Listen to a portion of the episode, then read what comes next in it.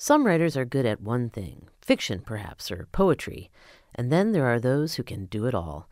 I'm Lisa Morgan, and today on The Weekly Reader, our book critic Marion Winik reviews two wonderful new memoirs from authors who excel in other writing realms as well. Hi, Marion. Hi, Lisa.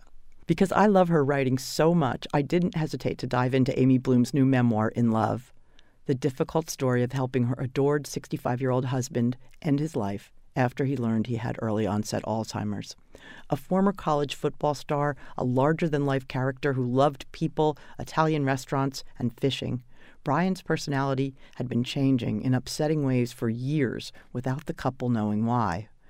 Bloom describes this period with regret, longing, and her trademark humor. Quote, he has gotten me some really ugly jewelry in the last three years, things that are so far from my taste that if he were a different man, I think he was keeping a 70s boho broke ass mistress in Westville and gave me the enameled copper earrings and bangle he bought for her by mistake.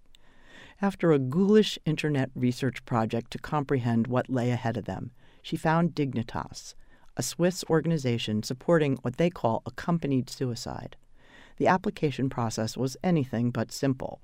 As one of Bloom's friends joked, it's like you do everything you possibly can to get your kid into Harvard, and when you do, they kill him.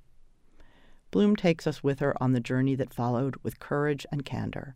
As the general population gets older and Alzheimer's becomes more prevalent, this shimmering love story and roadmap is must read testimony Maybe some listeners know that I have personal history with losing a husband to assisted suicide, and even with the challenges of writing a book about it. And in the past, this has made me a tough customer for widow memoirs. But it also means I know when someone really gets it right. Amy Bloom is one of those. In her memoir Left on 10th, Delia Ephron, whose career includes humor, plays, screenplays, and novels, chronicles a series of left turns, some perilous, some wondrous, that began with the death of her sister Nora in 2012, followed a few years later by the death of her soulmate and husband of nearly four decades. Not long after, she heard from a guy named Peter. Though they dated briefly in college, she had no memory of him. Also a recent widower, Peter turned out to be another perfect match. In fact, their relationship, as depicted in the book, goes so well that you're waiting for it to crash right up until the day they're married in the hospital room where Ephron began treatment for the very same disease that killed her super famous sibling, and she was cared for by the same doctors. At first, she explains, she thought the doctors might not really care about her that much because they were Nora's doctors. Nora was a national treasure, a writer and director, reinventor of the romantic comedy, admired by women everywhere. I was just, well, me.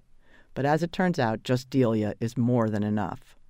Though Delia Ephron's book has a much happier ending than Amy Bloom's, both of these are welcome companions for readers facing the losses and challenges of aging in this strange version of the world we've all ended up in. As much as I love fiction, the connection and comfort offered here is unique to memoir, to a true story shared without artifice from one heart to another. The books are In Love by Amy Bloom and Left on 10th by Delia Ephron. You can find more information about these titles and our podcast at WYPR.org or on the WYPR app. The Weekly Reader podcast is made possible by the Ivy Bookshop.